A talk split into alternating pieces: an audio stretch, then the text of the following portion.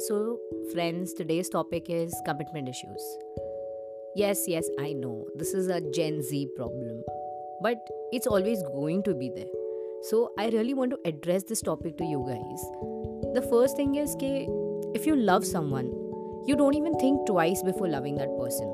एक बार दो बार भी नहीं सोचते कि हाँ चलो I am attracted to this person I should really be with this person then why do you think twice before committing to someone ऐसा क्या है जिससे तुम लोगों को सेकंड गेसिंग करना पड़ता है कि क्या मैं इससे शादी करूँ, क्या मैं इससे बन जाऊँ?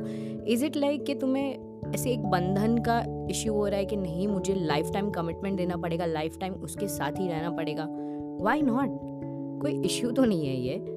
मतलब अगर तुम किसी से प्यार करते हो तो तुम उसको एक स्टेप आगे जाके उसके साथ एक पूरी ज़िंदगी क्यों नहीं बिता सकते? इसमें क्या हिचकिचाहट होती है तुम लोगों को? और ये जनरली अगर हम देखें तो ये अभी के जनरेशन का प्रॉब्लम हो चुका है we people don't want to commit it's not only about the boys I am telling you trust me really it's also about the girls दोनों को ही सेम प्रॉब्लम क्यों? I am telling you this is one thing in life for sure कि प्यार एक ही बार होता है, एक ही बार.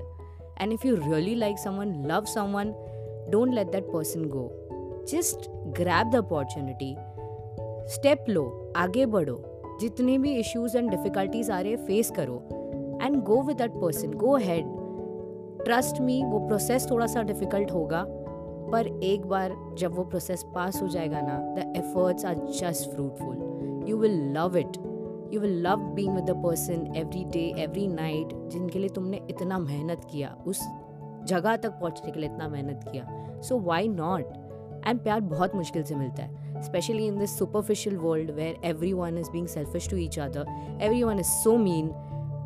If you're getting someone who loves you, grab it, grab the opportunity. Don't lose on it. Really, love is beautiful, and so is commitment.